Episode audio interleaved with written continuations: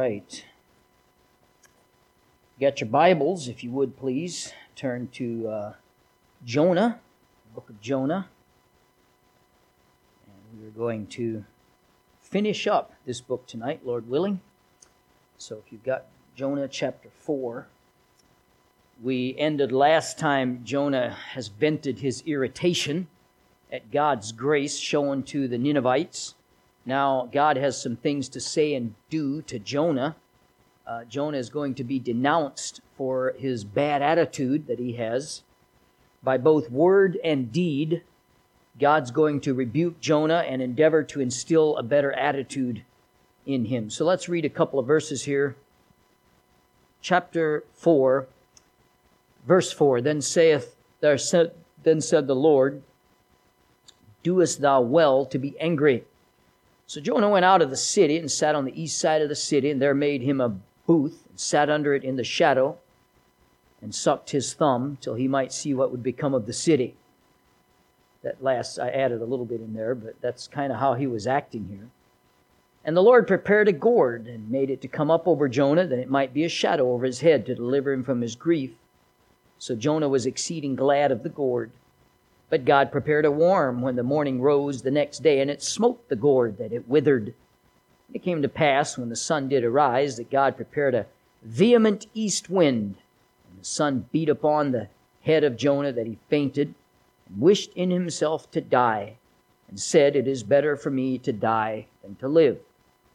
And God said to Jonah, Doest thou well to be angry for the gourd? And he said, I do well to be angry. it's you never ever want to see that. Uh, what a stubborn, thick headed man Jonah was. I do well to be angry. Even unto death. Then saith the Lord, Thou hast had pity on the gourd, for the which thou hast not labored, neither madest it to grow, and which came up in a night and perished in a night. And should I not spare Nineveh, that great city, wherein are more than six score, six score thousand persons? That cannot discern between their right hand and their left hand. That's talking about children, little children who can't tell the right from their left yet. Six score thousand persons. That's uh, six times twenty. What's that? Now? Takes a while. I don't have my calculator on. Thank you. Yeah, that's a lot of children. All right, uh, and also much cattle. Father, I pray you'd help us tonight as we look at the closing of this book, but to be a challenge to us as well. In Jesus' name, amen. Jonah's attitude needed to be dealt with. He had a bad attitude. It was a big problem because it dishonored God and it rendered him useless in God's service. We often put things like drinking and gambling and uh, immorality on the big list or the list of big sins that we can be involved in, and we should, of course. We don't often think of a wrong spirit as a serious sin, but we should, because a wrong spirit, a bad attitude, will do just about as much to keep you from doing anything for God as another big sin might. Uh, we learn from Jonah's life that it's just as lethal to have this type of attitude as far as serving God as these other big sins are. John Maxwell defines it this way the attitude is an inward feeling expressed by behavior. And Jonah's behavior certainly was affected by his inward feeling, his attitude. Uh, I'm going to read you kind of a long quote by Chuck Swindoll. The longer I live, the more I realize the impact of attitude on life. Attitude is more important than facts, the past, education, circumstances, failures, and successes. It is more important than what other people think or say or do. It is more important than appearances or skill it will make or break a company, a church, or a home. We can, we have a choice every day regarding the attitude we will embrace for that day. We cannot change our past. We cannot change the inevitable. But the only thing we can do is play on the one thing that we have, and that is our attitude. I'm convinced that life is 10% what happens to me, 90% how I react to it. End quote. That's a lot of truth there how important our attitude is. So, tonight, one of the things that we'll do as we go throughout this closing of the book of Jonah is to do an attitude check. How's your attitude? And uh, as we see God work. we would do a lot more for the Lord if we recognize the sin of a wrong spirit. Many who have never drank alcohol, uh, did drugs, gambled, other sins you want to list. Uh, uh, I've avoided many of those sins in my life, but yet we can have a sour attitude like Jonah's. And we're not much better off as far as serving God goes than the people that are caught up in those other sins. So the problem is we often don't recognize this as a sin quite as quickly. Uh, so if we've got those don'ts uh, in our life, uh, we'll often get involved at church and people will put them in positions at church. And yet this wrong spirit can do much to destroy the work of God in that church. It cultivates things like backbiting and gossip and, and uh, murmuring and complaining, disrespect for one another. And no church prospers when these things prevail. So we need to deal with these things in our life. We need to once in a while do an attitude check and uh, look at how look at what uh, we can do to make that better. But let's look at how God dealt with Jonah.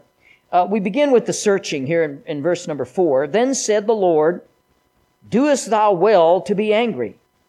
Like a physician that kind of probes a wound before he brings about its healing, Jonah is, or God is starting to probe the heart of Jonah. What grace was it that God has this type of patience for Jonah. He could have squashed Jonah like a bug. By the way, he can do that for us as well.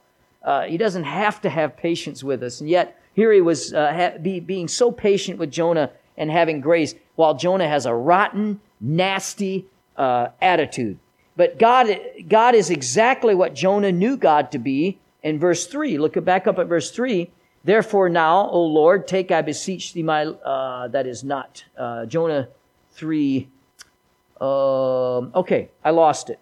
Slow of anger and of great kindness. That's what God, Jonah had said he knew God to be.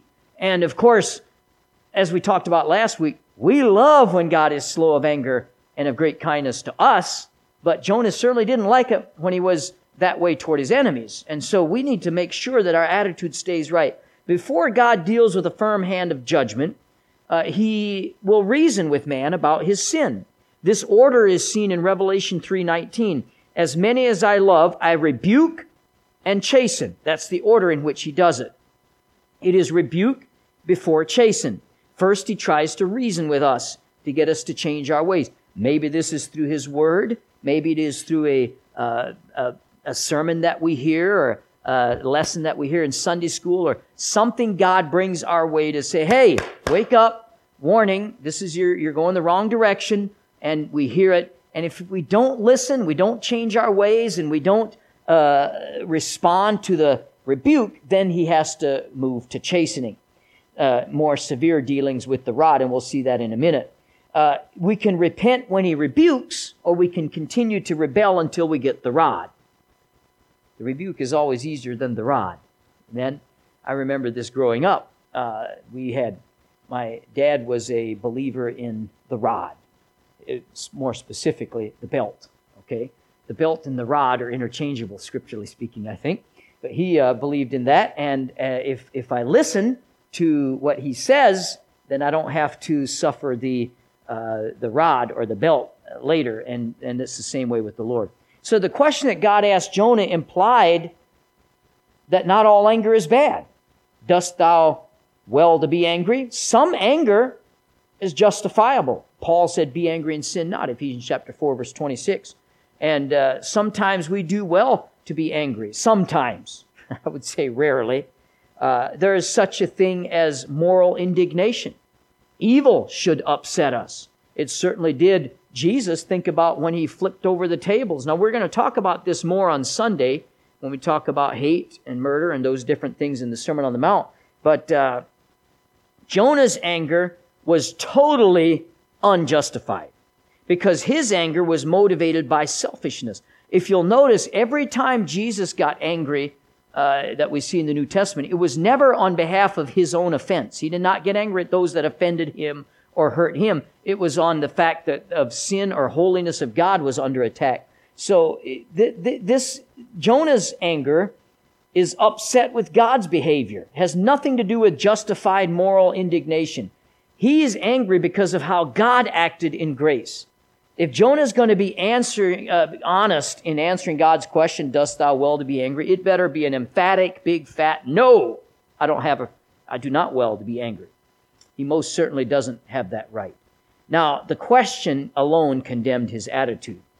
But notice, secondly, the sitting, instead of answering, which he didn't, we don't see an answer here. Jonah went outside of the city till he might see what would become of the city. Verse 5. God, with his question here, was attempting to reason Jonah out of his stinky attitude. And again, this is God's grace that he did that in the first place. But Jonah didn't even answer.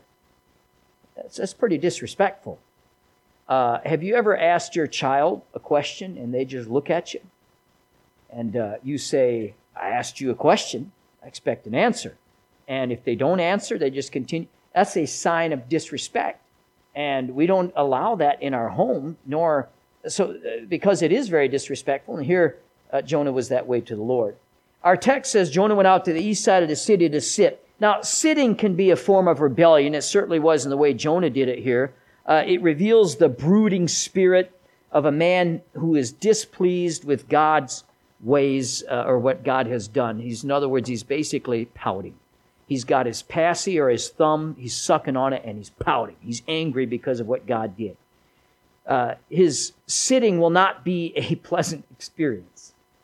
When we start sulking and complaining and whining and getting uh, having a little pity party, it's not going to be pleasant for us. Before it was over, in verse 8, it says he was going to wish that he was dead. Jonah sat so he would see what would become of the city. How foolish this is. Nineveh had been spared judgment, but Jonah was going to sit and watch just in case judgment might come anyway, hoping for it. So, uh, hoping something bad will happen. What an attitude he had. Now, this makes no sense, but Jonah's out of sorts with God. And can I tell you that when we're out of sorts with God, we do a lot of things that make no sense. We do a lot of things that are foolish. So now let's look at the shadowing. It's been uh, been said, the grace of God is manifested both for repenting sinners and repining saints, uh, repining or whining. And I'm grateful for it because God was so patient with Jonah. Like he, he had grace with the Ninevites, and now he's having grace. Let me remind you again the book of Jonah has 48 verses. 48 verses. Four of those 48 are Nineveh getting right. Four. Wicked godless, spiteful, hateful, evil Nineveh. Four verses are dedicated. They got right. Didn't take long at all, all for them.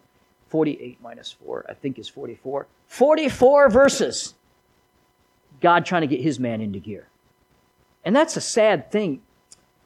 That's a whole other message. I'm not going to go there. But God wants to do much more, I think, than, than uh, he gets done because we don't we don't comply. We don't get on board with what he wants to do. And so uh, it's a sad thing if you've got to have a lot more time and effort spent getting your man in gear than these wicked ninevites.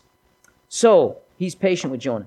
Scripture says god prepared the gourd in verse 6 prepared is the same word used in chapter 1 god prepared a great fish chapter 1 verse 17 he did a miracle to provide jonah with the shade here. Verse 6 tells us that it tells us the reason for the shade and then the reaction. Look at the reason. The reason God shaded him was to deliver him from his grief. Now, I like words, and here's a fascinating fact. The word, look at Jonah 1 2. I want to show you something.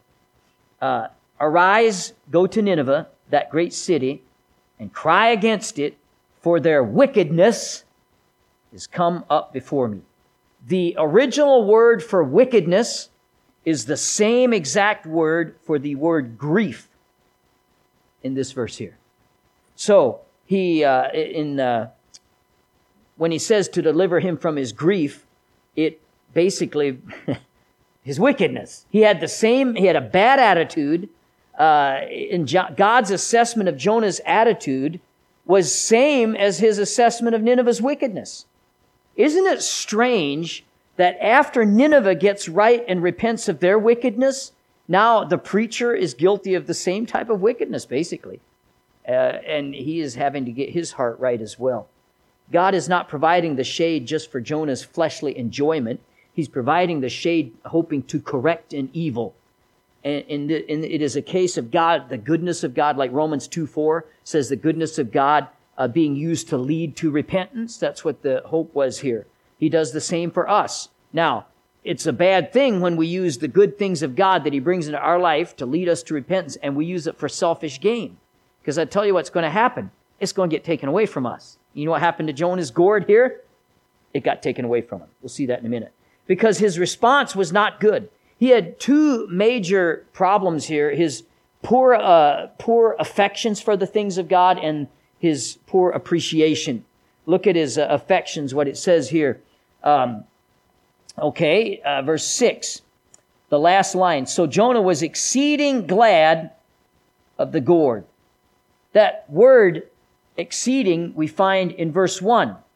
It displeased Jonah exceedingly that he was very angry. Now, being exceeding glad for the gourd, what's wrong with that? Nothing in and of itself. But to be exceedingly displeased with God, but to be exceeding glad for the gourd tells us he had a little bit of a problem with his affections.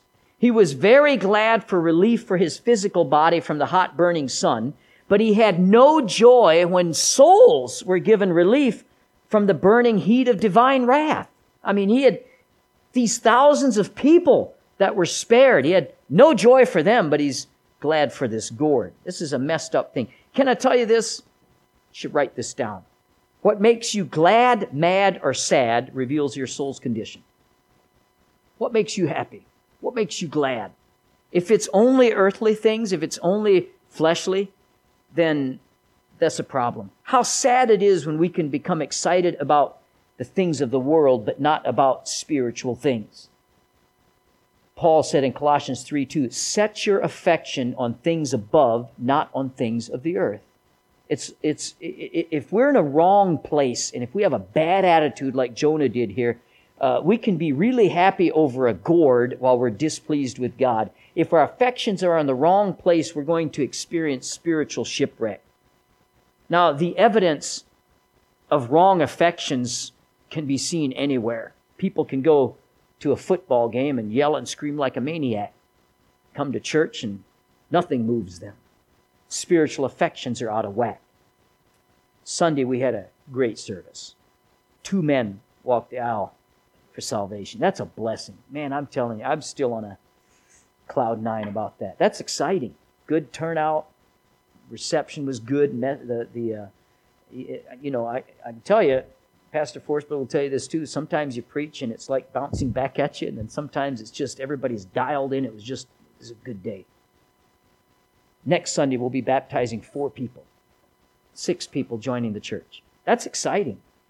If that doesn't excite you, but a pigskin getting kicked through a, you know, get excited you, there's a problem. I'm not saying it's, it's, football's okay. I'm not saying anything bad about it, except that let's not get our priorities out of whack.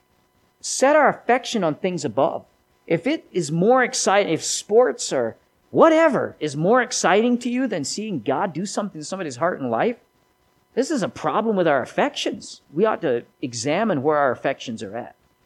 And uh, Jonah, exceeding glad for the gourd, exceeding upset at God. Bad affections. It was, he had work. So, Jonah's reaction also was bad because there's no gratefulness for it. Few things put a person so quickly in a sour mood and a bad attitude than ungratefulness. On the other hand, few things brighten the spirit of a man as much as being truly thankful. I visit a lot of people, and I always love it. I, your dad's one of them. I mean, just a blessing. I got physical problems more than you shake a stick at. He's always positive. He's always thankful. He's always got a good attitude. And I just, I'm encouraged by that. And then there's others the smallest problem. I mean, it's the end of the world and complain and whine and moan and we just love hanging around people like that, don't we? Complaining Christians show little gratefulness to God or man. All right, now we're going to get to the smiting because God's rebuke hasn't worked, so now he's got to get his attention. Has paid, God's Jonah's paid no attention to God's gentle rebuke, so now he moves to the next step of smiting him with a rod. It's going to sting, you could say literally burn him because Jonah will wish he could die. How sad when we have to be knocked down before we come to our senses. How many times in our life have we had to come to the pig pen ready to eat the slop the pigs are eating before we finally, duh, you know, come to, come to ourselves? That's what happened to the prodigal son. He came to himself, realized the mess he had made of his own life. Now, the Lord took two severe actions here. He, he sent a worm. Look at verse 7. God prepared a worm the morning rose. Again, like the whale, like the storm, the worm obeyed. Nature does better than mankind, doesn't it? Uh, for a day, Jonah enjoyed the shade, but he, because he treated his blessing so poorly, he lost it. The goodness of God was to lead to repentance. It did not. He still had a bad attitude, so God sent a worm. God still sends worms today. Sometimes it's a financial setback, loss of health, loss of a job. This, these things happening doesn't always mean God's chastening you, obviously. But when those things happen, we ought to examine our hearts. And then the second thing uh, was the wind. He sent a vehement east wind, verse 8, after the gourd withered. I'm not going to go into the, the, uh, the area he was at. It's called a sirocco, a sandy wind. It's a vicious uh, wind that blows. It's, it's a bad thing to, to experience. It was so bad that Jonah fainted. By the way, he had no protection now. The gourd's gone. So he fainted and wished in himself to die, verse 8. After Jonah was overcome by the heat, God spoke to him again. And we see the stubbornness of Jonah. He's so stubborn. Uh, he asked Jonah the question he asked the first time Dost thou well to be angry with the God? God rebukes, then he chastens, he comes back. Let's see if we've made any progress here. This time, Jonah uh, answers the question I do well to be angry, even unto death. I Wonder how many times God just shakes his head at us. What a stubborn fool. What a stubborn, angry person Jonah is. Almost like some of us. If we're honest, right? We can look at Jonah and point fingers, but he's like many of us are. Evil doesn't give up easily. Evil doesn't like to give up. It hangs on. And when we look at Jonah's stubbornness, we're amazed at how stupid his stubbornness was, but what does God have to do for us sometimes? We're the same way. Peter spoke of this willfulness of evil. Uh, in 2 Peter 3 5, he said, Unbelievers willfully are ignorant of spiritual truth. It explains why people still argue for abortion, even though we know what it does to the body of a little human being. Willfulness, willfully ignorant. And uh, sin is stubborn. All right, we got to move on here, uh, close this up. So we see the searching, the sitting, the shadowing, the smiting, the stubbornness, and then finally the scolding in verse 10. God rebukes Jonah because he had pity on a gourd, but not on people.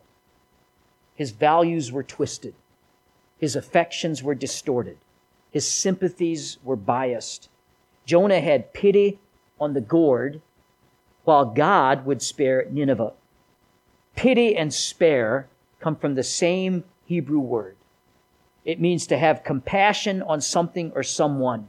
And this is ridiculous that Jonah would have more compassion for a plant than he had for people. And God's trying to put this in perspective. You, you, you, you want uh, the gourd, and, and I, I spared people. It's about people. Don't forget about people, Jonah.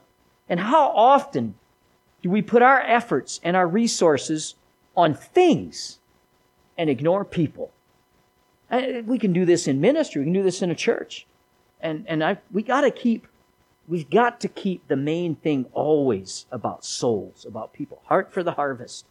It's not about building a nice building. We need that, but it should be about the harvest. And why do we, by the way, why do we build buildings and why do we make it comfortable? Why do we enlarge it? So we can have more harvest. That's what it's ultimately about. And so we got to have that as our main focus. Much, how much of our time, our affection, our attention is in the gourd category in our life? The greatest proof of unbalanced compassion is how little mankind values his soul compared to other areas. Mark 8:36, what shall it profit a man if he gain the whole world and lose his own soul? That's the proper priority. But we get these mixed up. Money is more important than morals. jobs more than family, popularity more than character. We go on down the list. We get our values mixed up. And uh, we also, in Jonah here, see an unbalanced compassion.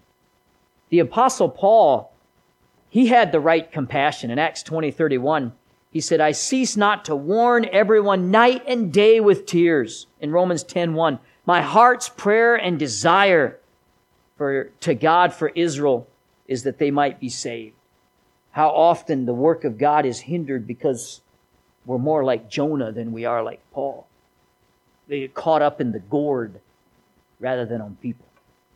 Where's your focus at tonight? What upsets you? Uh, where's your compassion at? This is one of the great warnings of the book of Jonah.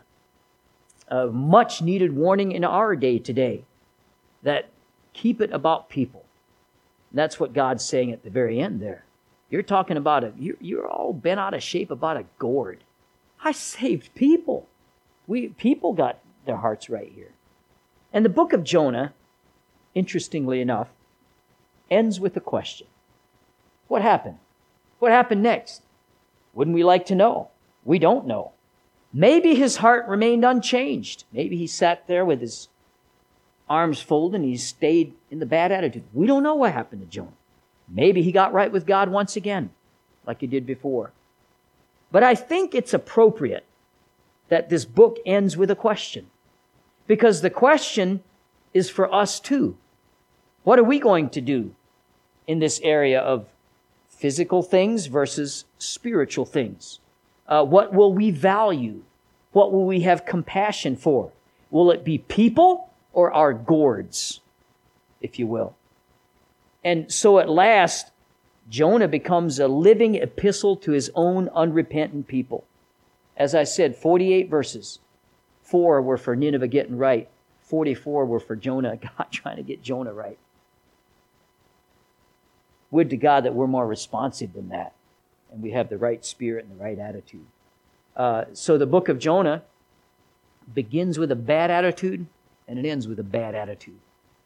Here's what's encouraging. I'm not trying to excuse the attitude by any means. But here's what's encouraging to me that God still was able to save a city with a prophet with a bad attitude. And I'm not, again, I'm not excusing it, but I'm glad that God can work with us despite ourselves. And in, in all of our weaknesses and all of the, our failures, God can still do a work. Sometimes He has to put us in the belly of a fish, wake us up, slap us around a little bit. And uh, we've been there too, but uh, He uses us and He'll use you. And Jonah, we could call him the bad attitude prophet because that's what he had. Uh, but God still used him, and I'm grateful for it. Thank you, Father, for this passage. Thank you for the opportunity.